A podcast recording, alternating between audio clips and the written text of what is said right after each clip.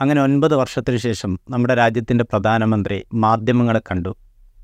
വാഷിങ്ടണിൽ ജോ ബൈഡനുമായുള്ള കൂടിക്കാഴ്ചയുടെ ഭാഗമായാണ് മാധ്യമപ്രവർത്തകരുമായി സംസാരിക്കാൻ നരേന്ദ്രമോദി തയ്യാറായത്. നേരത്തെ തന്നെ നിശ്ചയിച്ചത് പ്രകാരം രണ്ട് ചോദ്യങ്ങളാണ് ഉന്നയിക്കപ്പെട്ടത്. ചോദ്യകർത്താക്കളിൽ ഒരാൾ സബ്രിന സിദ്ദീഖി എന്ന് പറയുന്ന വാഷിങ്ടൺ പോസ്റ്റിന്റെ ലേഖികയായിരുന്നു. മറ്റൊരാൾ പി ടി ഐയുടെ ഭാഗമായ ഇന്ത്യയിൽ നിന്നുള്ള മാധ്യമപ്രവർത്തകനും.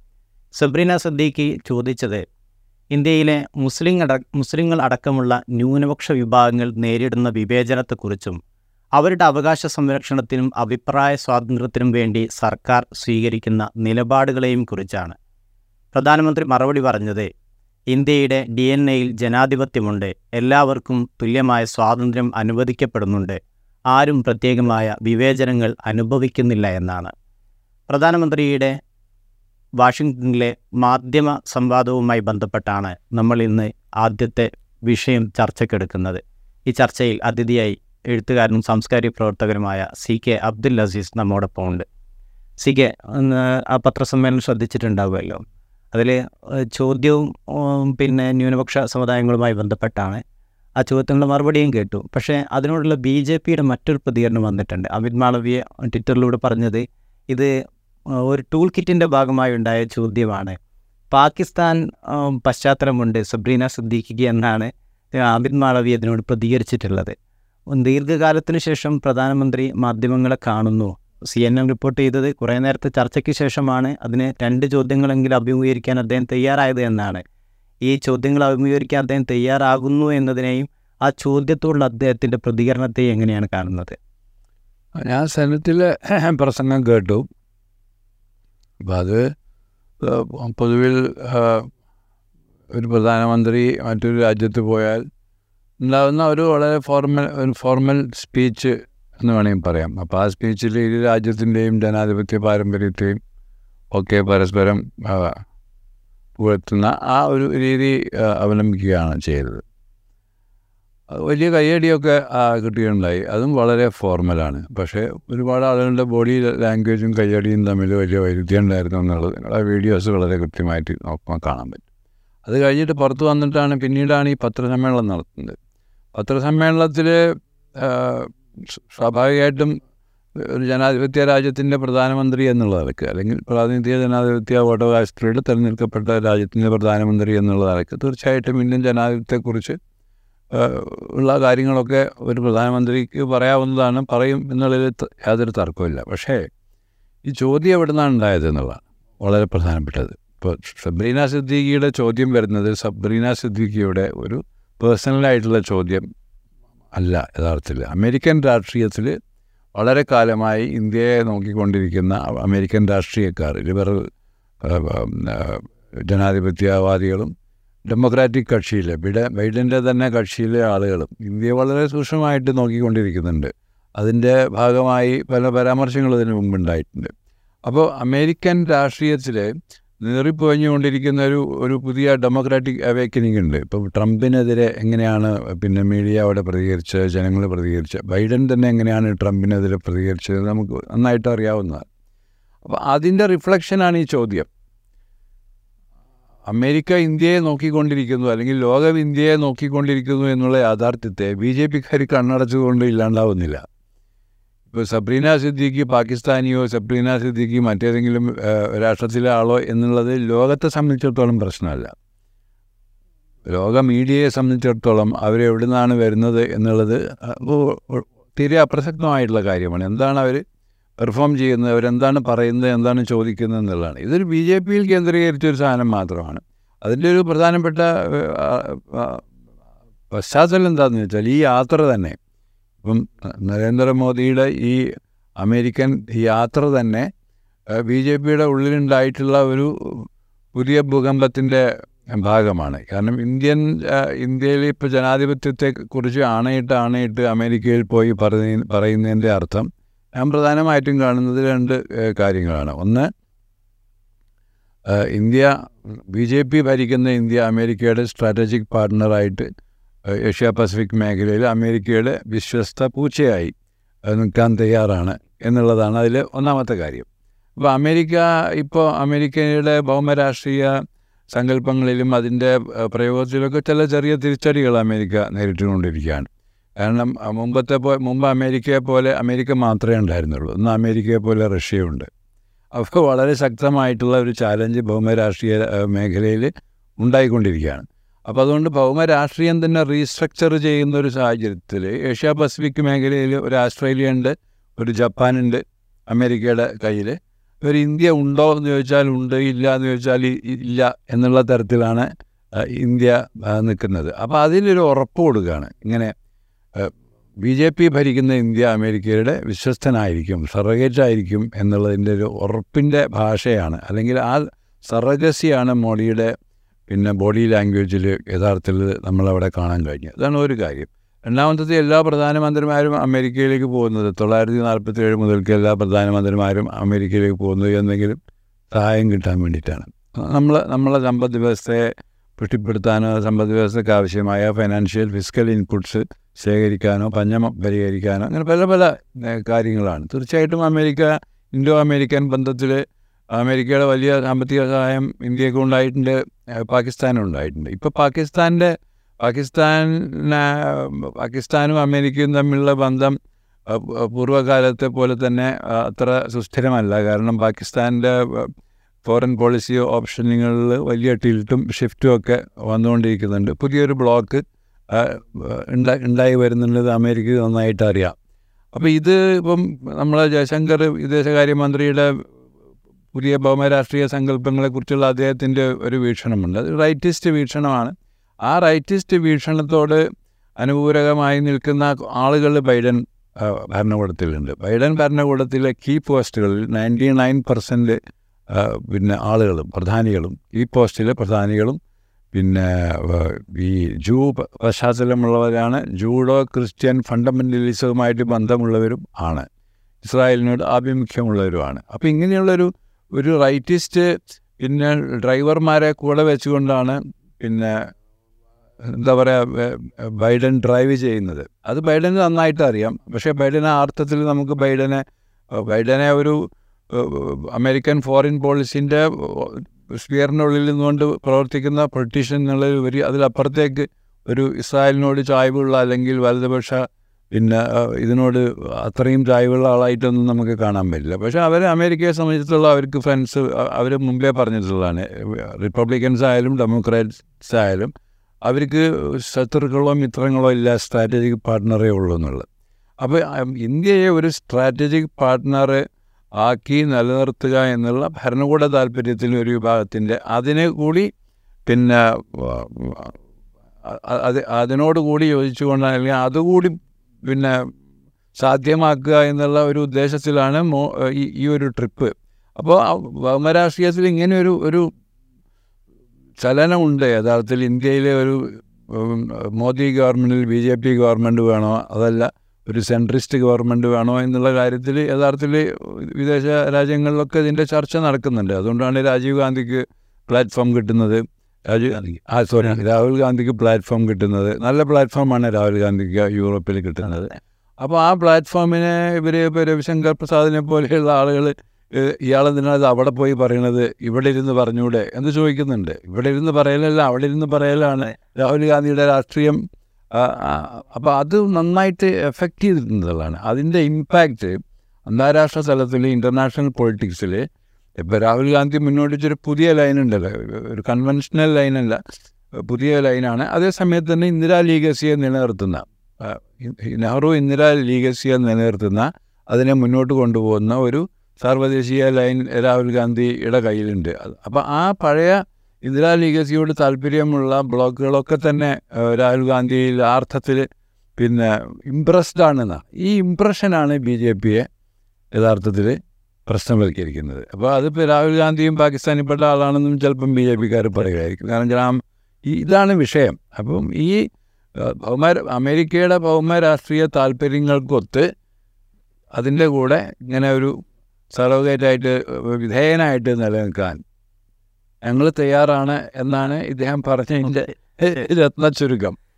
ഈ സബ്രീന സിദ്ദീഖി ആൾ ചില്ലറക്കാരിയല്ല? ഈ രണ്ടായിരത്തി ഈ വർഷം തന്നെ ഫെബ്രുവരിയിലെ ജോ ബൈഡൻ യുക്രൈൻ സന്ദർശിച്ചിരുന്നു. അപ്പോൾ ജോ ബൈഡന്റെ കൂടെ ഉണ്ടായിരുന്ന ഒരേ ഒരു മാധ്യമ ഒരു ഫോട്ടോഗ്രാഫർ ഉണ്ടായിരുന്നു. ഒരേ ഒരു മാധ്യമ പ്രവർത്തകയാണ് സബ്രീന സിദ്ദീഖി. അതുകൊണ്ട് അമിത് മാളവി ഇവിടെ ട്വീറ്റ് ചെയ്താലൊന്നും സബ്രീന സിദ്ദീഖിയുടെ വിശ്വാസ്യതയെ ബാധിക്കുന്നില്ല. പക്ഷേ ബി ജെ പിയും നരേന്ദ്രമോദി അഭിമുഖീകരിക്കുന്ന ഒരു ചോദ്യമുണ്ട്. ആ അവിടെയാണ് ചോദ്യം ഉന്നയിക്കപ്പെടുകയും പ്രധാനത്ത് ഉത്തരം പറയുകയും ചെയ്യുന്നത്. അന്താരാഷ്ട്ര തലത്തിൽ ഇങ്ങനെ ഒരു ശ്രദ്ധ ആകർഷിക്കാൻ ഇന്ത്യയിലെ മുസ്ലിം ന്യൂനപക്ഷം ഉൾപ്പെടെയുള്ള പ്രശ്നങ്ങളിലേക്ക് ബി ജെ പിയുടെയും നരേന്ദ്രമോദി സർക്കാരിന്റെയും ശ്രദ്ധ തിരിയാൻ ഇത് നിമിത്താവുമോ അത് ഞാൻ വിചാരിക്കുന്നില്ല. കാരണം വെച്ച് കഴിഞ്ഞാൽ ഇതിപ്പോൾ നമ്മൾ പറഞ്ഞില്ലേ രണ്ടായിരത്തി പതിനാലിൽ പ്രധാനമന്ത്രി സ്ഥാനമേറ്റതിന് ശേഷം ആദ്യമായി അഭിമുഖീകരിക്കുന്ന മാധ്യമപ്രവർത്തകരുടെ ചോദ്യം നമ്മൾ വിശേഷിപ്പിക്കുന്നുണ്ട്. ഇതിനു മുമ്പ് ഒരിക്കൽ ഇത് ഇതേ ചോദ്യം വിശ ഡേവിഡ് കാമറൂണിനൊപ്പം നരേന്ദ്രമോദി രണ്ടായിരത്തി പതിനഞ്ചിൽ ലണ്ടനിൽ ഇതേപോലൊരു വാർത്താ സമ്മേളനത്തിൽ പങ്കെടുത്തിട്ടുണ്ട്. അന്നും ഉന്നയിക്കപ്പെട്ട ആദ്യത്തെ ചോദ്യം ഇതായിരുന്നു. നിങ്ങളുടെ ഡിവിസീവ് പൊളിറ്റിക്സിനെ കുറിച്ചും നിങ്ങളുടെ രാജ്യത്തുള്ള അസഹിഷ്ണുതയെക്കുറിച്ചുമാണ് അന്ന് നരേന്ദ്രമോദിയോട് ചോദ്യം ഉന്നയിച്ചത്. അന്നും അദ്ദേഹം മറുപടി പറഞ്ഞപ്പോൾ അത് ഒഴിഞ്ഞു മാറിക്കൊണ്ടാണ് മറുപടി പറഞ്ഞത്. ഇന്നലെയും അതേ ക്വസ്റ്റ്യൻ ഒന്ന് ആലോചിക്കുക രണ്ടായിരത്തി പതിനഞ്ചിന് ശേഷം രണ്ടായിരത്തി പതി ഇരുപത്തി മൂന്നിൽ എത്തുമ്പോൾ ഇത്രയും വർഷത്തിന് ശേഷം ഒരേ ചോദ്യം ഒരേ പ്രധാനമന്ത്രിക്ക് രണ്ട് വിദേശ രാജ്യങ്ങളിൽ നിന്ന് അഭിമുഖീകരിക്കേണ്ടി വരുന്നുവെങ്കിൽ രാജ്യത്തിന്റെ അവസ്ഥ എന്താണ് എന്ന് നമുക്ക് ഊഹിക്കാവുന്നതേ ഉള്ളൂ. ഇന്നലെയും അതേ ചോദ്യം ഉന്നയിക്കുമ്പോൾ നിങ്ങളുടെ രാജ്യത്ത് ന്യൂനപക്ഷങ്ങൾക്കെതിരായ ന്യൂനപക്ഷങ്ങൾ വേണ്ട രീതിയിൽ പരിഗണിക്കപ്പെടുന്നില്ല. അല്ലെങ്കിൽ തുല്യ സ്റ്റാറ്റസ് അവർക്കില്ല. നിങ്ങൾ അവരുടെ അഭിപ്രായങ്ങൾ പ്രകടിപ്പിക്കാനുള്ള അവസരം കൊടുക്കുന്നില്ല. അഭിപ്രായങ്ങൾ അടിച്ചമർത്തുകയാണ് എന്നുള്ള വിമർശനം മനുഷ്യാവകാശ പ്രവർത്തനം ഉന്നയിക്കുന്നുണ്ട് എന്ന് പറയുമ്പോൾ പ്രധാനമന്ത്രി മറുപടി പറയുന്നത് ഞങ്ങൾ ഡെമോക്രാറ്റിക് സ്പിരിറ്റുള്ള രാജ്യമാണ്. ജനാധിപത്യ സംവിധാനമാണ് ഇവിടെ ഉള്ളത്. ജനാധിപത്യ സംവിധാനം ഭരണഘടന അനുസരിച്ച് പ്രവർത്തിക്കുന്ന ഒരു ഗവൺമെന്റാണുള്ളത് ആ ഗവൺമെന്റ് ആനുകൂല്യങ്ങൾ പ്രദാനം ചെയ്യുമ്പോൾ ഒരു വിവേചനവും അതായത് മതം ജാതി ലിംഗം ഇതിന്റെ അടിസ്ഥാനത്തിൽ ഒരു വിവേചനവും പ്രകടിപ്പിക്കുന്നില്ല എന്നാണ് മറുപടി.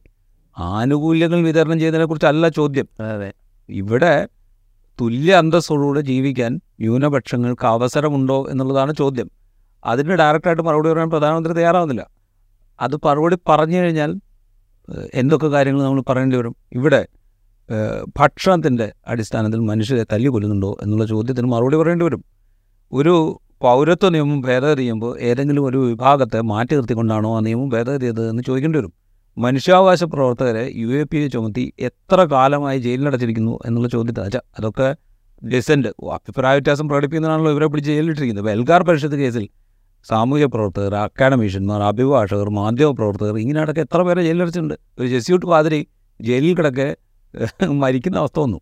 ഇവരെ പിടിച്ച് ജയിലിലിട്ടിരിക്കുന്നത് ഏതെങ്കിലും തരത്തിലുള്ള എന്താ പറയുക രാജ്യത്തെ അട്ടിമറിക്കാനുള്ള ശ്രമം നടത്തിയാണല്ലോ. അങ്ങനെയാണ് ആരോപിക്കുന്നത്. അതിനുള്ള കാരണങ്ങൾ വേറെ പറയുന്നുണ്ട്. അവരുടെ ലാപ്ടോപ്പിൽ എങ്ങനെയാണ് മാൽവെയർ കുത്തിയറച്ചത് എന്നുള്ള കാര്യം വേറെ വിശദീകരിക്കുന്നുണ്ട്.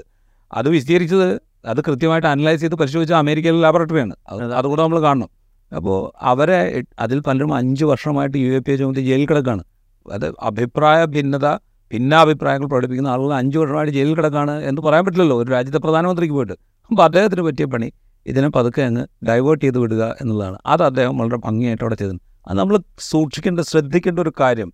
ഈ ചോദ്യം ഉന്നയിച്ചതിന് ശേഷം നമ്മൾ ആ വാർത്താ സമ്മേളനം ഒന്നുകൂടെ എടുത്ത് കണ്ടു നോക്കുക ഈ ചോദ്യം ഉന്നയിച്ചതിന് ശേഷം അദ്ദേഹത്തിന്റെ മുഖഭാവം ഒന്ന് അദ്ദേഹം വളരെ ഡിസ്റ്റർബ്ഡ് ആയിരുന്നു ഭയങ്കര അസഹിഷ്ണുമായിരുന്നു അതിനുശേഷം അദ്ദേഹം ഈ ചോദ്യം തന്നെ ആശ്ചര്യം ഉളവാക്കുന്നു എന്നാണ്. എന്ത് ആശ്ചര്യമാണ് അദ്ദേഹത്തിന് ഉളവായത് എന്ന് എനിക്ക് അല്ല അത് ചോദിച്ചത് വെച്ചാൽ ഇന്ത്യ ഒരു ജനാധിപത്യ രാജ്യമാണെന്നും ആണെന്ന് പറയപ്പെടുന്നു. ലോകത്തിലെ ഏറ്റവും വലിയ ജനാധിപത്യ രാജ്യമായി അവകാശം അവകാശം പറയപ്പെടുന്നില്ല. ആണ് എന്നും പറഞ്ഞിട്ടാണ് അതിന് മറുപടി പറയുന്നത്. അത് ആണെന്ന് പറഞ്ഞിട്ടാണ് അത് മറുപടി പറയുന്നത്. അപ്പോൾ ഇപ്പോൾ സിസ്റ്റം വെച്ച് നോക്കിക്കഴിഞ്ഞാൽ ജനാധിപത്യമാണെന്ന് നമുക്ക് പറയാമല്ലോ കാരണം അയ്യഞ്ച് വർഷം കൂടുമ്പോൾ തിരഞ്ഞെടുപ്പ് നടക്കുന്നുണ്ട്. ഇലക്ടഡ് റെപ്രസെന്റേറ്റീവ്സ് ചേർന്ന് അവരുടെ നേതാവിനെ തെരഞ്ഞെടുത്ത് പ്രധാന കോടതിയുണ്ട്. കോടതിയുണ്ട്. ഭരണഘടനാ സംവിധാനങ്ങളൊക്കെ ഉണ്ട്. പക്ഷേ ഈ അവകാശവാദത്തിന് ഒപ്പിച്ചാണോ ഇവിടെ ജനാധിപത്യം എന്നുള്ള ക്വസ്റ്റ്യനാണ് അവിടെ റേസ് ചെയ്യപ്പെടുന്നത്. ഇനി എന്താ പറയുക ഒരു ഡിസ്ക്രിമിനേഷൻ ഈ രാജ്യത്തില്ല. മനുഷ്യാവകാശങ്ങളൊക്കെ സംരക്ഷിക്കപ്പെടുകയാണ് എന്ന് അദ്ദേഹം പറഞ്ഞതിന്റെ തൊട്ടു പുറകെ സംഭവിക്കുന്നത് എന്താ? സബ്രീന സിദ്ദിഖി എന്ന് പറയുന്ന ചോദ്യം ഉന്നയിച്ച ജേർണലിസ്റ്റിന്റെ മതത്തെ അടിസ്ഥാനപ്പെടുത്തിക്കൊണ്ട് ബി ജെ പിയുടെ ഐ ടി സെൽ മേധാവിയും അതിന്റെ താഴേക്കുള്ള ആളുകളും ഇത് ഇസ്ലാമിസ്റ്റാണ് ഇടതുപക്ഷക്കാരിയാണ് എന്നൊക്കെ പറഞ്ഞിട്ട് ആക്ഷേപം ഉന്നയിക്കുകയാണ്. ഇതിലപ്പുറം ലോകത്തെ ബോധ്യപ്പെടുത്താൻ ഒരു കാര്യമില്ല. ഇവിടെ ഡിസ്ക്രിമിനേഷൻ ഉണ്ട് എന്നുള്ള കാര്യത്തിൽ. കാരണം വെച്ച് ഒരു ചോദ്യം ഉന്നയിച്ച ആളുടെ മതത്തെ അടിസ്ഥാനപ്പെടുത്തി അവരുടെ രാജ്യത്തെ അടിസ്ഥാനപ്പെടുത്തി അവരുടെ ചിന്താഗതി അടിസ്ഥാനപ്പെടുത്തി ഒക്കെ വിമർശനങ്ങൾ ഉന്നയിക്കുകയോ അത് പരസ്യമായി പ്രകടിപ്പിക്കുകയോ ചെയ്യുന്നത് ബി ജെ പിയുടെ ഉത്തരവാദിത്തപ്പെട്ട പോസ്റ്റിലിരിക്കുന്ന ആളുകളാണ്. ഈ രാജ്യത്ത് ഡിസ്ക്രിമിനേഷനുണ്ട് വിവേചനമുണ്ട് അഭിപ്രായം പ്രകടിപ്പിക്കുന്നതിന് ലോകത്ത് വേറെ എവിടെയെങ്കിലും അഭിപ്രായം പ്രകടിപ്പിച്ചാൽ പോലും ഞങ്ങൾ അസഹിഷ്ണുവാകും എന്ന് പറയുന്നതിന് എന്ന് ലോകത്തോട് പറയുന്നതിന് ഇതിലപ്പുറം വലിയ തെളിവൊന്നും ആവശ്യമില്ല. അപ്പോൾ ഇത്രയും കാര്യങ്ങളാണ് സത്യം പറഞ്ഞു കഴിഞ്ഞാൽ ഈ മാധ്യമ സമ്മേളനത്തിന്റെ ബാക്കിയായിട്ട് നമ്മുടെ മുമ്പിൽ നിൽക്കുന്നത്. എനിക്കിതിൽ വലിയ അത്ഭുതമൊന്നുമില്ല. ഈ വിമർശനങ്ങളുടെ അടിസ്ഥാനത്തിൽ എന്തെങ്കിലും മാറ്റം ഉണ്ടാവും എന്ന് ഞാൻ പ്രതീക്ഷിക്കുന്നില്ല കാരണം വെച്ച് കഴിഞ്ഞാൽ ഇപ്പോൾ നമ്മളത് ആലോചിച്ച് നോക്കുക. അതിനുശേഷം ബൈഡനോട് ചോദിക്കുന്നത് ബൈഡൻ ബൈഡനും അതേപോലെ തന്നെ ഒഴിഞ്ഞു മാറുക ചെയ്യുന്നത്. കാരണം ബൈഡന്റെ മുമ്പിൽ എയർ ഇന്ത്യയുടെ കരാറുണ്ട് എയർബസുമായിട്ട് നാനൂറ്റൻപത് നാനൂറ്റൻപത് വിമാനങ്ങളോ മറ്റോ വാങ്ങാനായിട്ട് എയർ എയർ ഇന്ത്യയും എയർ എയർ ഇന്ത്യ ഇപ്പോൾ ഇന്ത്യൻ പൊതുമേഖലയിലല്ലോ ടാറ്റയുടെ കമ്പനിയാണല്ലോ. ആ ടാറ്റയുടെ കമ്പനിയും എയർബസുമായിട്ടുണ്ടാക്കുന്ന കരാറുണ്ട്. പിന്നെ ജനറൽ ഇലക്ട്രിക്കൽസ് എന്ന് പറയുന്ന കമ്പനിക്ക് ഇന്ത്യയിൽ വിമാനം വിമാനത്തിന്റെ എഞ്ചിൻ പോർ വിമാനത്തിന്റെ എഞ്ചിൻ നിർമ്മിക്കാനുള്ള കരാർ സാങ്കേതികവിദ്യ കൈമാറ്റം ഉൾപ്പെടെ കരാർ അവിടെ ഒപ്പുവച്ചിരിക്കുക ഇത് നമ്മൾ നോക്കുമ്പോൾ ഈ സാങ്കേതികവിദ്യ ഇങ്ങോട്ട് കിട്ടി എന്നുള്ളതാണ്. ജനറൽ ഇലക്ട്രിക്കത്തെ സംബന്ധിച്ച് അവിടെ ഉൽപ്പാദിപ്പിക്കപ്പെടുന്ന തൊഴിലവസരങ്ങളാണ് പ്രധാനം. അപ്പോൾ ബൈഡന്റെ മുമ്പിൽ ഇത്തരം വാണിജ്യ താല്പര്യം അവിടെ മത്സരം കൂടിയുണ്ട്. ആ മത്സരം ഇപ്പോൾ റഷ്യയും അമേരിക്കയും തമ്മിലുള്ള മത്സരം തന്നെ. ഇപ്പോൾ ഇന്ത്യ റഷ്യയായിട്ടും പിന്നെ ആയുധങ്ങളുടെ കാര്യത്തിൽ കരാർ കരാർ. ആയുധങ്ങളുടെ കാര്യത്തിൽ ഇന്ധനത്തിന്റെ കാര്യത്തിലോട്ട് ഒക്കെയുണ്ട്. അത് മാത്രമല്ല ഇപ്പോൾ യുക്രൈൻ യുദ്ധം വന്നതിന് ശേഷം പുട്ടിനുമായിട്ട് സംസാരിച്ച ഏറ്റവും പ്രധാനപ്പെട്ട ലോക നേതാക്കളിൽ ഒരാളായിട്ട് സ്വയം പ്രഖ്യാപിച്ചത് നരേന്ദ്രമോദിയാണ്. അപ്പോൾ ഇപ്പുറത്ത് പുട്ടിനുമായിട്ട് എത്രത്തോളം ബന്ധമുണ്ട് എന്നുള്ള ആളൊക്കെ ഇപ്പോൾ കെ സി കെ നേരത്തെ സംസാരിച്ചപ്പോൾ പറഞ്ഞ ഈ രാഷ്ട്രീയം ഉണ്ടല്ലോ. ആ രാഷ്ട്രീയത്തിന്റെ വേറൊരു പ്രശ്നം ബൈഡനും അഭിമുഖീകരിക്കുന്നുണ്ട്. അതുകൊണ്ട് ബൈഡനും ഇതിനെ അവഗണിച്ചേ മതിയാവും. ബൈഡൻ അവഗണിക്കുന്നത് എങ്ങനെയാണ് ബൈഡന്റെ മുമ്പ് ഡെമോക്രാറ്റ് നേതാവായി പ്രസിഡൻഷ്യൽ പാലസിൽ ഇരുന്നിട്ട് ബരാക്ക് ഒബാമ നരേന്ദ്രമോദിയുടെ സന്ദർശനം തുടങ്ങുന്നതിന് മുമ്പ് ഇന്ത്യയിൽ മുസ്ലിങ്ങളടക്കമുള്ള ന്യൂനപക്ഷങ്ങൾ അനുഭവിക്കുന്ന അവഗണന അവർക്ക് നേരെയുള്ള അതിക്രമങ്ങൾ ഇതേക്കുറിച്ച് രാജ്യത്തിന്റെ പ്രസിഡന്റ് സന്ദർശിക്കുന്ന പ്രധാനമന്ത്രിയോട് സംസാരിക്കേണ്ടതാണ് എന്ന അഭിപ്രായം പരസ്യമായി രേഖപ്പെടുത്തിയതിന് ശേഷമാണ് അതാണ് ഞാൻ പറഞ്ഞത്. അമേരിക്കൻ പൊളിറ്റിക്സിന്റെ അമേരിക്കൻ പൊളിറ്റിക്സ് പൊളിറ്റീഷ്യൻസ് അവർ ഇന്ത്യയെ വളരെ സൂക്ഷ്മമായിട്ട് നോക്കിക്കാണുന്നു എന്നുള്ളതാണ്. ഇപ്പോൾ വംശഹത്യയുടെ പിന്നെ പ്രോബബിലിറ്റിയെക്കുറിച്ച് സാധ്യതയെക്കുറിച്ച് നടത്തിയ പഠനത്തിന്റെ റിപ്പോർട്ട് രണ്ട് വർഷം മുമ്പ് അമേരിക്കൻ കോൺഗ്രസ്സിൽ ബൈഡന് സമർപ്പിക്കുക ചെയ്തിട്ടുള്ളത്. അപ്പൊ അത് അത് അത് അതിന്റെ ലക്ഷണങ്ങൾ എന്തൊക്കെയാണെന്ന് ഡിഫൈൻ ചെയ്ത് അതെ അതിന്റെ സാധ്യത എത്രത്തോളം ആളുകൾ ചില്ലറക്കാരല്ല ജേർണലിസ്റ്റുകളല്ല.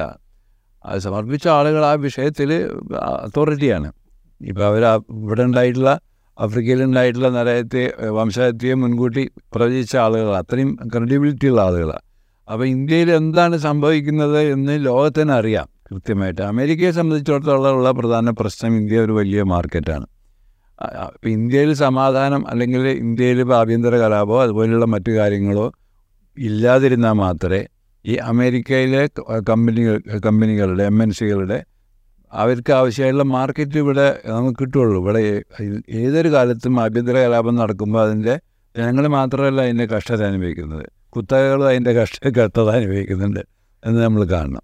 അപ്പോൾ ഒരു സമയത്തോളം ഇന്ത്യ ഇത്രയും വിശാലമായ വേറൊരു മാർക്കറ്റില്ല. ഒരു ഗവൺമെന്റിനെ നിയന്ത്രിച്ചാൽ ഒറ്റ ഗവൺമെന്റിനെ അവരെ വട്ടത്തിൽ നിർത്തി കഴിഞ്ഞാൽ ഇത്രയും വലിയ സാധനങ്ങൾ ഇതൊരു സ്വർണഖനി മാതിരിയാണ് ഇന്ത്യ എന്ന് പറയുന്നത്. അപ്പോൾ അതുകൊണ്ട് ഇന്ത്യയെ ഗുഡ് ബുക്സിൽ നിർത്തുക എന്നുള്ളത് അമേരിക്കൻ പൊളിറ്റിക്സിന്റെ ഭാഗം അവരും വലിയ ക്രൈസിസിലാണുള്ളത്. പിന്നെ മോഡി ഒരു പക്ഷേ ഇനി ഇവർ പ്രോമിസ് ചെയ്യാൻ പോകുന്നു. ഇപ്പോൾ പത്ത് അമേരിക്കൻ തൊഴിലുകളിൽ എഴുപതിനായിരത്തോളം തൊഴിലുകൾ ഇന്ത്യക്കാർ ഇപ്പം നടത്തുന്നുണ്ട്. അപ്പോൾ അങ്ങനെയുള്ള ഇന്തോ യു എസ് സൗഹൃദം മോഡിയുടെ ഒരു പിന്നെ കരിസ്മ കാണിച്ചിട്ട് ഇന്ത്യയിലെ മിഡിൽ ക്ലാസ്സിനെ ഒന്ന് സംപ്രീതരാക്കാൻ പറ്റുമോ? അമേരിക്കയുമായിട്ട് നല്ല ബന്ധം പുലർത്തിയാൽ മുമ്പ് ട്രംപിന്റെ കാലത്തൊക്കെ ഉണ്ടായിരുന്ന ഒരു തിരിച്ചടി തടസ്സങ്ങളുണ്ടല്ലോ ഇൻവെസ്റ്റ്മെന്റ് സാധ്യതകൾ ഇതൊക്കെ ആ തരത്തിലെ അർബൻ സെമി അർബൻ മേഖലയിൽ അഭ്യസ്തവിദ്യരായ മധ്യവർഗത്തെ ഒരു മോഡി ഭക്തരാക്കാൻ പറ്റുമോ എന്നൊക്കെയാണ് ഇപ്പോൾ അവ ഓൾറെഡി ബി ജെ പിയുടെ വോട്ട് ബാങ്ക് ആയി നിൽക്കുന്ന അതെ കുറച്ചുകൂടെ ഉറപ്പിച്ച് നിർത്താൻ പറ്റുമോ? എന്നുള്ളതാണ്. കാരണം അതിന്റെ അർത്ഥം എന്തെന്ന് വെച്ചാൽ ഇവിടുന്ന് ഇടയിളക്കം ഉണ്ടായി തുടങ്ങിയിട്ടുണ്ട്. അതായത് ബി ജെ പിക്ക് ബി ജെ പി ഇപ്പോൾ കഴിഞ്ഞ പത്ത് വർഷമായിട്ട് അവർ പ്രതീക്ഷിച്ചിരുന്ന അവരുടെ ഒരു വോട്ട് ബാങ്ക് ഉണ്ട്. Middle class urban middle class lower lower middle class. ഇവിടെ നിന്നൊക്കെ ഇടയിളക്കം ഉണ്ടാകുന്നുണ്ട്. അത് പണ്ടത്തെ പോലെ നിൽക്കാൻ പോകുന്നില്ല. ഇതാണ് ഒരു കാര്യം. ഇതാണ് ഇപ്പം മറ്റേ പ്രഫുല്ല ഓർഗനൈസറിന്റെ പത്രാധിപർ പറഞ്ഞ ഒരു കാര്യം. മോഡി മോഡിയുമായും ഈ മധ്യവർഗത്തിന് ഒരു കോൺഫ്ലിക്റ്റ് ഡെവലപ്പ് ചെയ്ത് വരുന്നുണ്ട്. മോഡി അമിത്ഷാ അമിത്ഷാ ക്ലിക്കുമായിട്ട് ഒരു കോൺഫ്ലിക്റ്റ് ഡെവലപ്പ് ചെയ്ത് വരുന്നുണ്ട് എന്നുള്ളൊരു വിഷയമുണ്ട്. ഇതിനെ ഫേസ് ചെയ്യണം. ഇതിനെ ഫേസ് ചെയ്യാതെ ഒരടി ഇലക്ഷനിലേക്കോ മറ്റോ എങ്ങോട്ടോ ഇവർക്ക് കടക്കാൻ പറ്റില്ല എന്നുള്ളൊരു സാഹചര്യമുണ്ട്. അപ്പോൾ ആ ആ സാഹചര്യത്തെ മറികടക്കാൻ ഇങ്ങനെ പലപ്പോഴും പ്രധാനമന്ത്രിമാരൊക്കെ അങ്ങനെ ചെയ്തിട്ടുണ്ട് ഇതിന് മുമ്പ്. അപ്പോൾ അതുകൊണ്ട് മോഡി മാത്രമാണ് ചെയ്തതെന്ന് ഞാൻ പറയില്ല. അന്താരാഷ്ട്ര കാരണം മിഡിൽ ക്ലാസ്സിനെ സംപ്രീതരാക്കുക എന്നുള്ളത് വളരെ പ്രധാനപ്പെട്ട ഒരു കാര്യമാണ്. മിഡിൽ ക്ലാസ് എന്ന് പറഞ്ഞാൽ അർബൻ മിഡിൽ ക്ലാസ് ആണ് ട്രെൻഡ് സെറ്റേഴ്സ് അഭിപ്രായം മറ്റുള്ളവരുടെ അഭിപ്രായ രൂപീകരണത്തെ നിർണായകമായി സ്വാധീനിക്കാൻ അർബൻ മിഡിൽ ക്ലാസ്സിന് എന്ന് വെച്ചാൽ മീഡിയ ജേർണലിസ്റ്റ് ഇതൊക്കെ ഉണ്ടല്ലോ. അവർക്ക് കഴിയും ഒരു ഒരു വലിയ പരിധി വരെ. അതുകൊണ്ട് അവരെ സംപ്രീതരാക്കി കഴിഞ്ഞാൽ ഒരു പരിധിവരെ സേഫാണ് എന്നൊക്കെയുള്ളൊരു തോന്നലാണ്. ഞാനങ്ങനെ വിചാരിക്കുന്നില്ല സേഫാണെന്നത്. കാരണം മോഡിക്കെതിരെയുള്ള വലിയ കൊടുങ്കാറ്റ് ഉയർന്നു വരാൻ പോകുന്ന ഗ്രാമങ്ങളിൽ നിന്ന്. അതിന്റെ ഒരു ചെറിയ തുടക്കമാണ് കർണാടകയിലെ ബാംഗ്ലൂർ സിറ്റി ബി ജെ പിയുടെ ബി ജെ പിക്ക് അവരുടെ ഓരോ ഗ്രാമ ഇതിന്റെ വേറെ റിപ്പർക്കഷൻ എന്താ അറിയോ ഗ്രാമങ്ങൾ ഈ തരത്തിൽ ഇളകി കഴിഞ്ഞാൽ കാരണം ഈ അർബൻ മിഡിൽ ക്ലാസ് എന്ന് പറഞ്ഞ ഒരു വേരുകളിൽ ഗ്രാമങ്ങളിലാണ്. അപ്പോൾ ഗ്രാമങ്ങളിൽ നിന്ന് ഈ തരത്തിലുള്ള ഒരു ഇളക്കുണ്ടാകുകയും നിലനിൽക്കുന്ന ഗവൺമെന്റ് പൊളിഞ്ഞു വീഴാൻ തുടങ്ങുകയൊക്കെ ചെയ്യും. മിഡിൽ ക്ലാസ് എന്ന് പറഞ്ഞാൽ ലോകോത്തര അവസരവാദികളാണ് മാർസ് പണ്ട് പറഞ്ഞ. പ്രതിലോഭകാരികൾ അപ്പോൾ ഓരോ അങ്ങോട്ട് മാറും. കോൺഗ്രസിന്റെ കൂടെ ആണ് കോങ്- കാരണം അവർക്ക് അവരുടെ കാര്യം അതാണ് അർബൻ മിഡിൽ ക്ലാസിന്റെ ഒരു സ്വഭാവം. അമേരിക്കയിലും അങ്ങനെ തന്നെയാണ്. ഒരു ഒരു പിന്നെ ടാക്സ് ഇളവോ അല്ലെങ്കിൽ മെഡിക്കൽ ഇൻഷുറൻസോ ഇതൊക്കെ പ്രഖ്യാപിച്ചു കഴിഞ്ഞാൽ ആ പാർട്ടിക്ക് വോട്ട് കിട്ടും. ഇന്ന് പട്നയിൽ പ്രതിപക്ഷ നേതാക്കളുടെ യോഗം ചേരുകയുണ്ടായി. മമതാ ബാനർജി പറഞ്ഞത് ഞങ്ങൾ പ്രതിപക്ഷമല്ല ദേശീയവാദികളാണ് എന്നാണ്. ഒരു പ്രത്യേകിച്ചും ഒരു തിരഞ്ഞെടുപ്പ് മുന്നിൽ കണ്ടുള്ള ഒരാലോചനയാണ് എന്ന് പറയാം. ഇതിന്റെ ഫലശ്രുതി എന്താണ് എന്നത് തുടർ മീറ്റിങ്ങുകളിൽ നിന്ന് കൂടി രൂപപ്പെട്ടു വരേണ്ടതാണ് എന്നാണ് വിചാരിക്കുന്നത്. നമ്മൾക്ക് മുൻകാലങ്ങളിലുള്ള അനുഭവമുണ്ട്. സി കെ ഈ സമാനമായ മീറ്റിങ്ങുകൾ നടക്കുന്നുണ്ട്. ഞാൻ ഇന്നത്തെ മീറ്റിംഗ് ശ്രദ്ധിച്ചപ്പോൾ ചന്ദ്രബാബു നായിഡില്ല ചന്ദ്രബാബു നായിഡു രണ്ടായിരത്തി പത്തൊൻപതിൽ ബി ജെ പി ഇതര പ്രതിപക്ഷ സഖ്യം രൂപപ്പെടുത്താൻ വേണ്ടിയിട്ട് കൺവീനർ ആ മുന്നിട്ടിറങ്ങുകയും അതിന് കോർഡിനേഷൻ സാധ്യമാക്കുകയൊക്കെ ചെയ്ത ഒരാളാണ്. ഇന്ന് അദ്ദേഹം ആ മീറ്റിങ്ങിലില്ല എങ്കിൽ പോലും പ്രതീക്ഷാപരമാണ്. മമതാ ബാനർജി പങ്കെടുക്കുന്നു. പിന്നെ അഖിലേഷ് യാദവ് ഉണ്ട് മെഹബൂബ മുഫ്തി ഉണ്ട് സീതാർ യെച്ചൂരി ഉണ്ട് രാഹുൽ ഗാന്ധി ഉണ്ട് കാർഗെ ഉണ്ട് ഇങ്ങനെ ദേശീയ നിരയിലെ പ്രധാനപ്പെട്ട ആളുകളൊക്കെ ഉണ്ട്. ഈ രണ്ടായിരത്തി ഇരുപത്തിനാലിലെ തെരഞ്ഞെടുപ്പിൽ ബി ജെ പിയെ പുറത്താക്കുക എന്നതാണ് ഇവരുടെ പ്രധാനമായ അജണ്ട. യഥാർത്ഥത്തിൽ ഇന്ത്യയിലെ ഈ പ്രതിപക്ഷ ഐക്യം രണ്ടായിരത്തി ഇരുപത്തിനാല് പൊതു തിരഞ്ഞെടുപ്പ് വരെ ഇപ്പോൾ രൂപപ്പെട്ട ഐക്യം നിലനിൽക്കുന്നു പറയാവുന്ന ഒരു സാഹചര്യമുണ്ടോ? ഗ്യാരണ്ടി ഒന്നും പറയാൻ പറ്റില്ല. പക്ഷേ ഞാൻ അതല്ല പറയുന്നത് പ്രതിപക്ഷ ഐക്യം നിലനിൽക്കുമെങ്കിൽ നിലനിൽക്കണമെങ്കിൽ എന്താണ് അതിന്റെ പ്രീ റിക്വസിഷൻ അതിന്റെ അതിന്റെ മുന്നുപാധി എന്താണെന്നുള്ളതാണ് നമ്മൾ ആദ്യം ചിന്തിക്കേണ്ടത്. നമ്മൾ ഈ ഇന്ത്യയിലെ ഇപ്പോൾ കോൺഗ്രസിന്റെ അതിനുശേഷം ഉണ്ടായിട്ടുള്ള കോൺഗ്രസ് ഇതര ഗവൺമെന്റുകളുടെ എഴുപതുകൾ എൺപതുകളൊക്കെ ഉണ്ടായിട്ടുള്ള ആ ഒരു കാലത്തിന് ശേഷം ഒരുപക്ഷെ ഇന്ദിരാഗാന്ധിയുടെ കാലത്തിന് ശേഷം അല്ലെങ്കിൽ ഇന്ത്യ പിന്നെ ഈ ഗ്ലോബലൈസ്ഡ് മേഖലയിലേക്ക് പണ്ട് ആരോ പറഞ്ഞ മാതിരി ഇന്ത്യയുടെ ഗർഭപാത്രം വിദേശ നിക്ഷേപങ്ങൾക്ക് തുറന്നു കൊടുത്തു. ഇന്ദിരാഗാന്ധി അതിനെ ചെറു അതിനെ ചെറുത്തുകയാണ് ഇന്ദിരാഗാന്ധി ചെയ്തത്. അപ്പോൾ അതിന് ശേഷം ഉണ്ടായിട്ടുള്ള ഗ്ലോബലൈസ്ഡ് പീരിയഡിൽ അല്ലെങ്കിൽ പോസ്റ്റ് ഗ്ലോബൽ പീരിയഡിൽ ഇന്ത്യയിൽ ഉണ്ടായിട്ടുള്ള ഇന്ത്യൻ രാഷ്ട്രീയത്തിന്റെ പൊതു സ്വഭാവം എന്താണ്? പ്രാദേശിക രാഷ്ട്രീയം പ്രാദേശികവൽക്കരണം.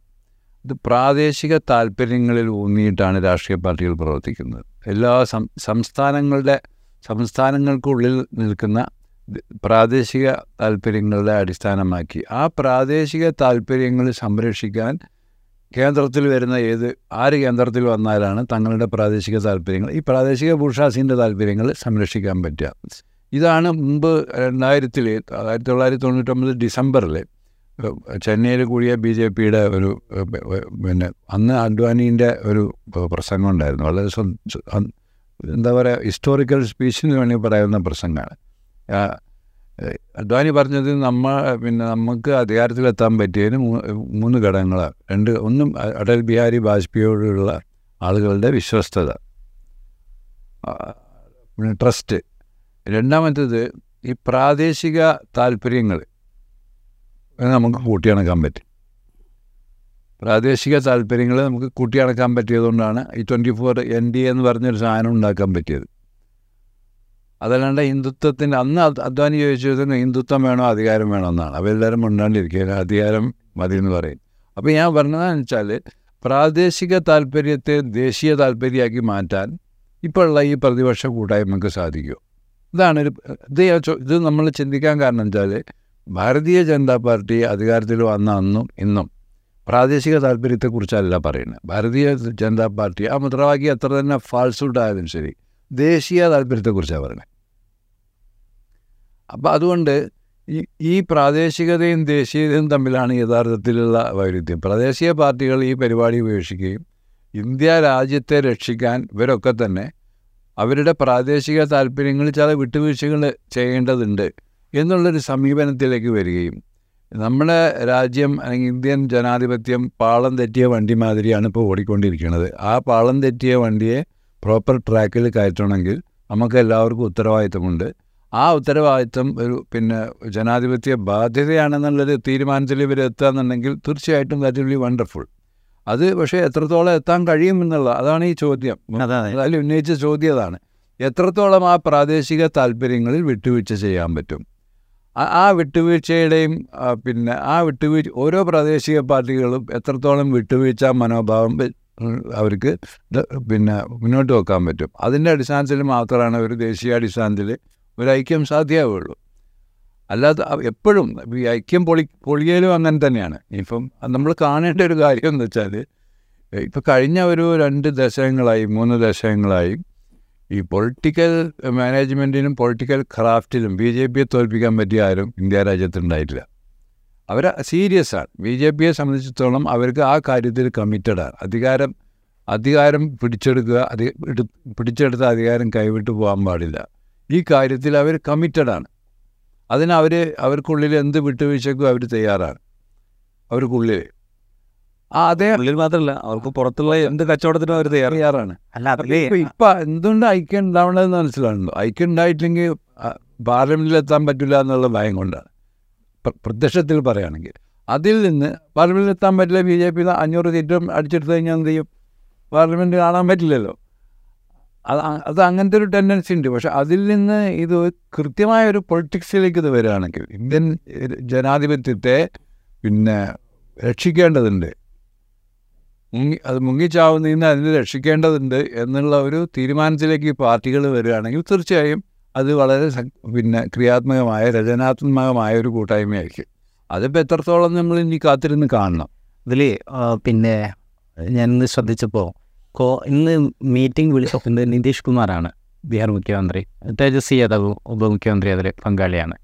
കോൺഗ്രസ് നേരത്തെ വിളിച്ച പ്രതിപക്ഷ കക്ഷികളുടെ മീറ്റിംഗ് രാജസ്ഥാൻ പങ്കാളിത്ത ഇന്നത്തെ മീറ്റിങ്ങിനുണ്ട് അഥവാ കോൺഗ്രസിനോട് വിയോജിപ്പുള്ള ആളുകൾ ഈ മീറ്റിങ്ങിൽ പങ്കെടുത്തിട്ടുണ്ട്. ദേശീയ തലത്തിൽ രണ്ടായിരത്തി ഇരുപത്തി ഒന്നിൽ ബി ജെ പി ഇതരമായൊരു സർക്കാർ വന്നു എന്ന് വിചാരിക്കുക. അവിടെ കോൺഗ്രസ് ആണ് മുന്നിൽ നിൽക്കേണ്ടത്. അതോടുകൂടിയാണ് ഞാൻ സി കെയോട് ഈ ഐക്യത്തിന്റെ കാലാവധി എത്രയായിരിക്കും എന്ന് അല്ല അതിൽ അതിലൊരു ക്ലിയർ സ്റ്റേറ്റ്മെന്റ് ഈ അമേരിക്കൻ പര്യടനത്തിൽ രാഹുൽ ഗാന്ധി നടത്തിയിരുന്നു.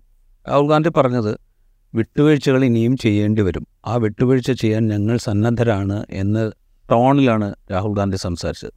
ഞാൻ വിചാരിക്കുന്നത് അതൊരു വളരെ പ്രധാന പ്രധാനമന്ത്രി അവരല്ല രാഹുലിന്റെ ആദേശം അദ്ദേഹം വളരെ വ്യക്തമായി വ്യക്തമായിട്ട് പറയുകയും ചെയ്തു. അതൊരു വളരെ പ്രധാനപ്പെട്ട ഒരു സ്റ്റേറ്റ്മെന്റ് സി കെ പറഞ്ഞതിനകത്ത് ഈ പ്രാദേശിക പാർട്ടികൾ വിട്ടുവീഴ്ച ചെയ്യുകയാണോ വേണ്ടത്? അതോ പ്രാദേശിക പാർട്ടികൾ പ്രാദേശികമായി അവരുടെ ശക്തിക്കനുസരിച്ച് പ്രകടനം കാഴ്ചവെക്കുകയാണോ വേണ്ടത് അല്ല, അതിൽ ഞാൻ പറഞ്ഞ ഞാൻ പറഞ്ഞതിന്റെ അർത്ഥം എന്താ? വിട്ടുവീഴ്ച എന്ന് പറയുന്നത്. പ്രാദേശിക പാർട്ടികൾ ഇതിന് മുമ്പൊക്കെ അവരുടെ ഒരു ബിഹേവിയറൽ പാറ്റേൺ അതാണ് ഞാൻ ആദ്യം പറഞ്ഞത്. കേന്ദ്രത്തിൽ ആര് വന്നാലാണ് തങ്ങളുടെ താല്പര്യങ്ങൾ സംരക്ഷിക്കപ്പെടും ഇപ്പോൾ ചന്ദ്രബാബു നായിഡുവിനെ നിങ്ങൾ പറഞ്ഞു. അതല്ലെങ്കിൽ ബീഹാറിലെ പിന്നെ എന്താ ഇതിന്റെ യാദവ് ഉണ്ടായിരുന്നില്ല? അല്ലല്ല മറ്റേ യാദവ് ശരത് യാദവ്. ശരത് യാദവ്. ഇവരൊക്കെ സെക്യുലർ ക്യാമ്പ് ഉറച്ച സെക്യുലറിസ്റ്റുകളാണ് ഇവരൊക്കെ. ഞാൻ എനിക്ക് പേഴ്സണലായിട്ട് അറിയാവുന്ന ആളുകൾ ഇങ്ങനെ സെക്യുലറിസ്റ്റുകളായിട്ടുള്ള നിതീഷ് കുമാർ. ഇവരെന്തിനാണ് ബി ജെ പി ക്യാമ്പിലേക്ക് പോയത്? ഇപ്പം B J P camp Karunanidhi പോയില്ലേ? പോയി ജയലളിത പോയി ചന്ദ്രബാബു പോയി. ഈ പ്രശ്നമാണ് ഞാൻ പറയുന്നത്.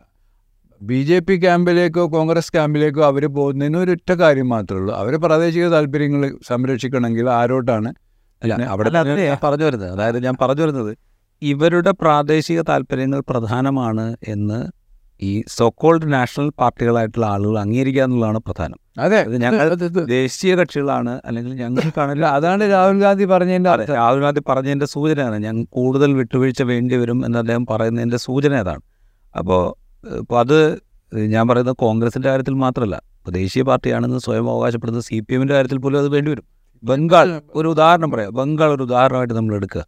തൃണമൂലിനോട് മത്സരിക്കുകയാണോ വേണ്ടത്? അതോ തൃണമൂലിന് പരമാവധി സീറ്റുകൾ നേടിക്കൊടുക്കുകയാണോ വേണ്ടത് എന്നുള്ള തീരുമാനം എടുക്കേണ്ടി വരും. അങ്ങനെ എടുത്താൽ മാത്രമേ ഇത് മുമ്പോട്ട് പോവുള്ളൂ. ഇപ്പോൾ ആം ആദ്മി പാർട്ടി ഈ ചർച്ച തുടങ്ങുന്നതിന് മുമ്പ് ഒരു ഉപാധി വെച്ചിരുന്നു. ആ കോൺഗ്രസ് ഡൽഹിയിലും പഞ്ചാബിലും മത്സരിക്കരുത് എന്നൊരു വ്യവസ്ഥ വെച്ചിരുന്നു. കോൺഗ്രസിനെ സംബന്ധിച്ച് അത് ചിന്തിക്കാൻ പോലും പറ്റില്ല. കാരണം ഡൽഹിയിലും പഞ്ചാബിലും മത്സരിക്കാതിരിക്കുക എന്ന് പറയുന്ന ഒരു ദേശീയ പാർട്ടിയെ സംബന്ധിച്ച് ചിന്തിക്കാതിരിക്കാൻ പറ്റില്ല. പക്ഷേ എന്താണ് ക്ലിയർ ആൻഡ് പ്രസന്റ് ഡേഞ്ചർ അതിനോട് എങ്ങനെ ഫൈറ്റ് ചെയ്യണം എന്നുള്ള ഒരു തീരുമാനമെടുക്കുമ്പോൾ ചിലപ്പോൾ കോൺഗ്രസ്സിന് ഞങ്ങൾ ഡൽഹിയിലും പഞ്ചാബിലും മത്സരിക്കണ്ട എന്ന് തീരുമാനിക്കേണ്ടി വരും ചിലപ്പോൾ ഞാൻ പറയുന്നത് ഇതൊക്കെ പോസിബിലിറ്റിയാണ് ഇപ്പോൾ ഇപ്പോൾ നേരത്തെ മൂന്നാൽ പറഞ്ഞില്ലേ എന്തുകൊണ്ടാണ് കോൺഗ്രസ് വിളിച്ച യോഗത്തിൽ പങ്കെടുക്കുന്നതിനേക്കാൾ കൂടുതൽ പാർട്ടികൾ നിതീഷും തേജസ്വി യാദവും കൂടെ വിളിച്ച യോഗത്തിൽ പങ്കെടുക്കുന്നത് എന്ന് വെച്ച് കഴിഞ്ഞാൽ നിതീഷ് കുമാറോ തേജസ്വി യാദവോ ഈ പാർട്ടികൾക്കൊന്നും ഒരിടത്തും ഭീഷണിയല്ല. അഖിലേഷിന് ഭീഷണിയല്ല മമതയ്ക്ക് ഭീഷണിയല്ല ആം ആദ്മി പാർട്ടിക്ക് ഭീഷണിയല്ല സ്റ്റാലിന് ഭീഷണിയല്ല മെഹബൂബ മുഫ്തിക്ക് ഭീഷണിയല്ല. എന്ന് വെച്ച് കഴിഞ്ഞാൽ അങ്ങനെ ഒരു ഫേസിനെ മുന്നോട്ട് വെച്ചുകൊണ്ട് ഒരു കോയലേഷൻ ഉണ്ടാക്കുകയാണെങ്കിൽ എല്ലാവരും അതിന്റെ ഭാഗമായി നിൽക്കും എന്നുള്ളൊരു പ്രതീക്ഷയിലാണ് ഈ പാർട്ടികളൊക്കെ ഇവർ വിളിച്ച യോഗത്തിന് വരുന്നത്. ദേവഗൗഡനെയും ഗുജറാലിനെയും ഒക്കെ വെച്ച അങ്ങനെ അങ്ങനെ വെച്ച പോലെ. അപ്പോൾ വെച്ച് കഴിഞ്ഞാൽ ഇത് വേറൊരു കാര്യം കൂടി ഉണ്ട്. ഇവർ വെല്ലുവിളി അല്ലാതിരിക്കുക അതായത് നിതീഷ് ഈ പാർട്ടികൾക്കൊന്നും വെല്ലുവിളി അല്ലാതിരിക്കെ ഇവർക്ക് എല്ലാവർക്കും കോമൺ ആയിട്ട് വെല്ലുവിളിയായിട്ട് അവിടെ ബി ജെ പി ഉണ്ട്. അപ്പോൾ മമതയ്ക്ക് ഒറ്റടിക്ക് ജയിച്ചില്ലെങ്കിൽ പോലും അവരെ ഡീസ്റ്റബിലൈസ് ചെയ്യാൻ ഏത് വിധത്തിൽ ഡീസ്റ്റബിലൈസ് ചെയ്യണം എന്ന് ആലോചിച്ച് നിൽക്കുകയാണ് കേന്ദ്ര സർക്കാരും അവിടുത്തെ ബി ജെ പി ഘടകവും. അതുപോലെ തന്നെയാണ് ഓരോ പാർട്ടികളുടെയും കാര്യം. അപ്പോൾ അവർക്ക് കോമൺ ആയിട്ടുള്ളൊരു എനിമിയുണ്ട് അവർക്ക് എതിര് വെച്ചാൽ അവർക്ക് നേരിട്ട് ഒപ്പോസ് ചെയ്യേണ്ടാത്ത ഒരു ഒരു സാധ്യത നിതീഷിൽ അവിടെ അവശേഷിക്കുന്നുണ്ട്. ഇതാണ് ഇതിന്റെ ഒരു ഒരു മെക്കാനിസം. അപ്പോൾ ആ മെക്കാനിസം വർക്കൗട്ട് ചെയ്യാനാണ് അവർ ശ്രമിക്കുന്നത്. നിതീഷ് ശ്രമിക്കുന്ന അതിനാണ് നിതീഷ് ഇങ്ങനെ ഒരു മീറ്റിംഗ് വിളിക്കുന്നതിന് മുമ്പ് ഏതാണ്ട് എല്ലാവരുമായി വൺ ടു വൺ മീറ്റിംഗ് നടത്തിയിരുന്നു നിതീഷ്. കോൺഗ്രസുമായിട്ട് മാത്രമല്ല മമതയായിട്ട് കണ്ടു അരവിന്ദ് കെജ്രിവാളായിട്ട് കണ്ടു ശരത് പവാറായിട്ട് കണ്ടു അങ്ങനെ സ്റ്റാലിനുമായിട്ട് കണ്ടു അങ്ങനെ എല്ലാവരുമായിട്ടും സംസാരിച്ചിട്ടുണ്ട്. സീതാറാം യെച്ചൂരിയെ കണ്ടു. അപ്പോൾ അതിനുശേഷമാണ് ഈ മീറ്റിങ്ങിലേക്ക് വരുന്നത്. അടുത്ത മീറ്റിംഗ് ഇപ്പോൾ തീരുമാനിച്ചിരിക്കുന്നു. മല്ലികാർജുൻ ഖാർഗെ അധ്യക്ഷത വഹിക്കും എന്ന് തീരുമാനിച്ചിട്ടുണ്ട്. അതുപോലും ഈ മീറ്റിങ്ങിന്റെ ഒരു വിജയമാണ് എന്നാണ് ഞാൻ വിചാരിക്കുന്നത്. കാരണം വെച്ച് കഴിഞ്ഞാൽ ഈ എല്ലാ പാർട്ടികളെയും കൊണ്ട് കോൺഗ്രസിന്റെ അധ്യക്ഷതയിൽ ഒരു മീറ്റിങ്ങിൽ പങ്കെടുക്കാൻ തീരുമാനിപ്പിക്കുക എന്ന് പറയുന്നത് ചെറിയ കാര്യമല്ല. കാരണം ഈ മീറ്റിങ്ങിൽ പങ്കെടുത്തിരിക്കുന്നത് എല്ലാ പാർട്ടികളുടെയും റെപ്രസെന്റേറ്റീവ്സ് അല്ല എല്ലാത്തിന്റെയും നേതാക്കളാണ്. മമതാ ബാനർജി അഖിലേഷ് യാദവ് മെഹബൂബ മുഫ്തി ഉമർ അബ്ദുള്ള എല്ലാ പാർട്ടിയുടെയും ഏറ്റവും പ്രധാനപ്പെട്ട നേതാക്കളാണ് ഈ മീറ്റിങ്ങിൽ പങ്കെടുത്തത്. അരവിന്ദ് കെജ്രിവാൾ പോലും. അപ്പോൾ അവരെ കൊണ്ട് അടുത്ത കോൺഗ്രസ് അധ്യക്ഷന്റെ നേതൃത്വത്തിൽ നടക്കുന്ന ഒരു മീറ്റിങ്ങിൽ പങ്കെടുക്കാം എന്ന് സമ്മതിപ്പിക്കുക എന്ന് പറയുന്നത് പോലും ചെറിയ കാര്യമില്ല എന്നാണ്. അതുകൊണ്ട് ഇതൊരു പോസിറ്റീവ് ഡെവലപ്മെന്റ് ആയി കാണാനാണ് ഞാൻ ആഗ്രഹിക്കുന്നത്. തീർച്ചയായിട്ടും. ഇപ്പോൾ അല്ല അതിലേ നിങ്ങൾ നേരത്തെ പറഞ്ഞ ഒരു കാര്യം സിക്കി പറഞ്ഞു ബി ജെ പി പ്രാദേശിക താല്പര്യങ്ങൾ സംരക്ഷിക്കുന്നതുകൊണ്ട് കൂടിയാണ് ഈ പ്രാദേശിക കക്ഷികൾ ചെന്ന് ചേരുന്നതെന്ന്. അത് പൂർണമായും ശരിയാണെന്ന് എനിക്ക് അഭിപ്രായമല്ല. ബി ജെ പി എങ്ങനെയാണ് ഈ പ്രാദേശിക കക്ഷികൾ ഒതുക്കുന്നതെന്ന് കൂടി വരേണ്ടതാണ്. ഞാൻ രണ്ടായിരത്തിലെ കാര്യം പറഞ്ഞു ആയിരത്തി തൊള്ളായിരത്തി തൊണ്ണൂറ്റൊമ്പതിലെ കാര്യമാണ് പറഞ്ഞത്. ആയിരത്തി തൊള്ളായിരത്തി തൊണ്ണൂറ്റൊമ്പതിലെ അന്നത്തെ ബി ജെ പി വിജയത്തിന്റെ കാരണങ്ങളെക്കുറിച്ചാണ് അഡ്വാനി എന്ന് പറഞ്ഞത്. പക്ഷേ വേറൊന്നുണ്ട്. ഇപ്പം കോൺഗ്രസ് കോൺഗ്രസും പ്രാദേശിക കക്ഷികളും തമ്മിൽ വൈരുദ്ധ്യ ഐക്യതകളധികം വൈരുദ്ധ്യമാണ് എല്ലാ കാലത്തും ഉണ്ടായിട്ടുള്ളത്. അത് നമ്മൾ മനസ്സിലാക്കണം ഇപ്പോഴും. കോൺഗ്രസ് ഒരു ഒരു പിന്നെ നാഷണൽ പാർട്ടിയാണ് ഇന്ത്യ ഭരിച്ച പാർട്ടിയാണ് എന്നുള്ള നിലക്കുള്ള ഒരു ഔദ്ധത്യം പലപ്പോഴും പ്രാദേശിക പാർട്ടികളോട് കോൺഗ്രസ് സ്വീകരിച്ചു പോകുന്നുണ്ട്. അതിനൊരു വ്യത്യാസമാണ് ഇപ്പോൾ രാഹുൽ ഈ പറയുന്നത്. അങ്ങനെ പറഞ്ഞെങ്കിൽ പോലും കോൺഗ്രസിന്റെ ഉള്ളിൽ അത് എത്രത്തോളം പലപ്പോഴും അത്രത്തോളം സ്വീകാര്യമാകും എന്നുള്ളത് കണ്ടറിയേണ്ട കാര്യം രാഹുലിന്റെ അഭിപ്രായമാണ്. കാരണം അധികാരമോഹികളായ വലിയൊരു കൂട്ടം എല്ലാ പാർട്ടികളിലുണ്ടല്ലോ ഇവർ കൂടിയാണല്ലോ ഈ അജണ്ടകൾ നിർണയിക്കുന്നുണ്ടാവുക മറ്റ് പാർട്ടികളിലൂടെ നുഴഞ്ഞു കയറിയും അല്ലെങ്കിൽ മറ്റു പാർട്ടികളിൽ സ്വന്തം blue eyed boys B J പിക്ക് സ്വാഭാവികമായിട്ടും ഉണ്ടാവും. പൊളിറ്റിക്സിന്റെ ഒരു ഭാഗം കൂടിയാണ്. അപ്പം അങ്ങനെ അവരെ കൊണ്ട് ഈ പ്രതിപക്ഷ ഐക്യത്തിന് വിരുദ്ധമായിട്ടുള്ളൊരു ട്രെൻഡ് സെറ്റ് ചെയ്യാനൊക്കെ ഇവർക്ക് സാധിക്കും. അത് തിരിച്ചറിയണമെന്ന് മാത്രമേ ഉള്ളൂ. കോൺഗ്രസ്സിലും ചിലപ്പോൾ ഉണ്ടാവും മറ്റു പാർട്ടികളിലൊക്കെ ഉണ്ടാവും. അത് നമുക്ക് ചില പ്രത്യേക സമയത്താണ് ഈ ഈ ട്രോജൻ ഹോസസ് പൊന്തി വരുന്നത് നമുക്ക് കാണാൻ പറ്റുക. കൃത്യമായിട്ട് മാർക്ക് ചെയ്യാം. ഇത് അതാണ് എന്ന് നമുക്ക് വളരെ പറയാൻ പറ്റും. അതിനെക്കുറിച്ച് ഉള്ള ഒരു ജാഗ്രത ഇവർക്ക് പുലർത്താൻ പറ്റിക്കഴിഞ്ഞാൽ പിന്നെ ഈ തെരഞ്ഞെടുപ്പിലെ ഏറ്റവും പ്രധാനപ്പെട്ട ഒരു ഒരു വിഷയം എന്ന് വെച്ചാൽ പൊളിറ്റിക്സിന്റെ തിയറി അല്ല പ്രാക്സിസാണ്. എങ്ങനെയാണ് ഒരു തെരഞ്ഞെടുപ്പ് ജയിക്കേണ്ടതെന്ന് പിന്നെ ആ- പ്രയോഗത്തിൽ കൂടി മാത്രമാണ് അത് സാധ്യമാവുള്ളൂ. അപ്പോൾ അതിന് ഓരോ പാർട്ടികളെ സംബന്ധിച്ച് ഇപ്പോൾ കോൺഗ്രസ് കോൺഗ്രസ്സിന് ഇപ്പോൾ ഒരു പ്രദേശത്ത് പിന്നെ അതിന്റെ കമ്മിറ്റികൾ വേണ്ട രൂപത്തിൽ വർക്ക് ചെയ്യുന്നില്ലെങ്കിൽ പോയി. ഇപ്പോൾ കഴിഞ്ഞ ഇതിന്റെ മുമ്പത്തെ ഗുജറാത്ത് ഇലക്ഷനിൽ നേരിയ നാലോ അഞ്ചോ സീറ്റിനാണ് ബി ജെ പി അവിടെ അധികാരത്തിൽ. തുടർന്ന് വന്നത്. ആ അത് പൊളിക്കണമെങ്കിൽ അന്ന് അവിടെ അലയൻസ് ഉണ്ടാക്കിയാൽ മതിയായിരുന്നു. അന്ന് എൻ സി പിയും കോൺഗ്രസ് എൻ സി പി ചോദിച്ച സീറ്റ് രണ്ടോ മൂന്നോ അധികം സീറ്റ് ചോദിച്ചപ്പോൾ കൊടുത്തില്ല. അപ്പം അപ്പോൾ സ്വാഭാവികമായിട്ടും അങ്ങനെ കൊടുക്കാതിരിക്കുമ്പം അധികാരത്തിൽ ഇത്രയും കാലം തുടർന്ന് തുടർന്ന് വരുന്നൊരു ഗവൺമെന്റ് ആണല്ലോ പെട്ടെന്ന് ഗവൺമെന്റിന് സ്വാധീനിക്കാൻ പറ്റുമല്ലോ ആളുകളെ. ഇവരാരും മഹാത്മാഗാന്ധി ഒന്നുമല്ലല്ലോ ഇതിൽ പട്ന മീറ്റിംഗിന്റെ തുടർച്ചയായി ഷിംലയിൽ യോഗം ചേരാൻ പ്രതിപക്ഷ കക്ഷികൾ തീരുമാനിച്ചിട്ടുണ്ട്. അത് പ്രതീക്ഷയാണ്. നമ്മുടെ രാജ്യത്തിന്റെ ഭരണഘടനയോട് കൂറു പുലർത്തുന്ന ജനാധിപത്യത്തിനും ജനങ്ങൾക്കും വേണ്ടി സംസാരിക്കുന്ന ഒരു സർക്കാർ ദേശീയ തലത്തിൽ ഉണ്ടാവുക എന്നത് ഈ രാജ്യത്തെ പ്രതിപക്ഷ കക്ഷികളുടെ മാത്രം ആവശ്യമല്ല. ഭരണഘടനയിൽ വിശ്വസിക്കുന്ന മുഴുവൻ പൗരന്മാരുടെയും ആവശ്യമാണ്. ആ ആവശ്യത്തിലേക്ക് എത്തിച്ചേരാൻ അതിവേഗം സഞ്ചരിച്ചെത്താൻ ഈ പ്രതിപക്ഷ നേതൃത്വത്തിന് സാധിക്കട്ടെ എന്നാഗ്രഹിക്കുന്നു.